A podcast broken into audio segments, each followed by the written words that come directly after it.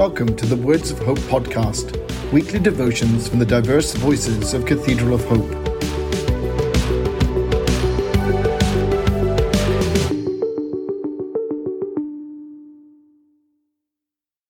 The devotion for today, Tuesday, June 14th, 2022, was written by Jonathan McClellan and is narrated by Adrian White. Today's words of inspiration come from Samuel 21, verses 5 and 6.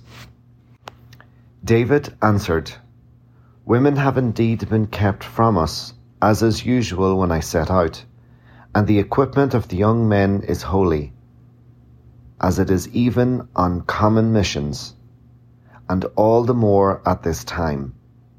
So the priest gave him the consecrated bread, since there was no bread there but the bread for the presence, which had been removed from before the Lord had replaced with hot bread on the day it was taken away. Hear today's words of hope. David, a hungry man, sought refuge and help from the tabernacle of God on the day that Saul pursued him. He needed food, and the only bread that he could be found was the bread set apart for the priests of God. This consecrated bread was to be used solely for the Lord's purpose, for the bread was on his altar. Uncommon uses for this sacred bread were altogether against the law and sinful. It was considered an act against God for anyone other than the priests to eat this bread. Yet because God would prefer mercy over sacrifice, the bread was given to David by the priests, proving that love is not surrender to religious duties, but to the service of compassion and mercy. I am the hungry man. As a gay man, my food is not the woman, for I cannot digest her. I did not crave her company, nor could I be satisfied by her. From childhood I went hungry, hiding my desires, for I was told that they were an abomination. When finally the man was brought before me, my hunger, like David's hunger, was satisfied. Does not God prefer mercy over sacrifice? Will he let the homosexual who cannot control his or her desires go hungry? No, for it is not good for one to be alone or to go hungry. The LGBTQ community has been hungry for too long. We shame ourselves because of our appetites. No one shames the rest of God's creation for homosexual behaviour, from insect to mammal, there is a range of homosexual behaviours observed in the animal kingdom.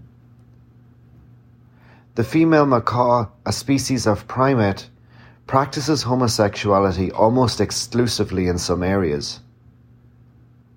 Would it not be considered animal cruelty if we were stopped allowing animals like the female macaque to mate with other females? Are not even the animals showing us that homosexuality is natural.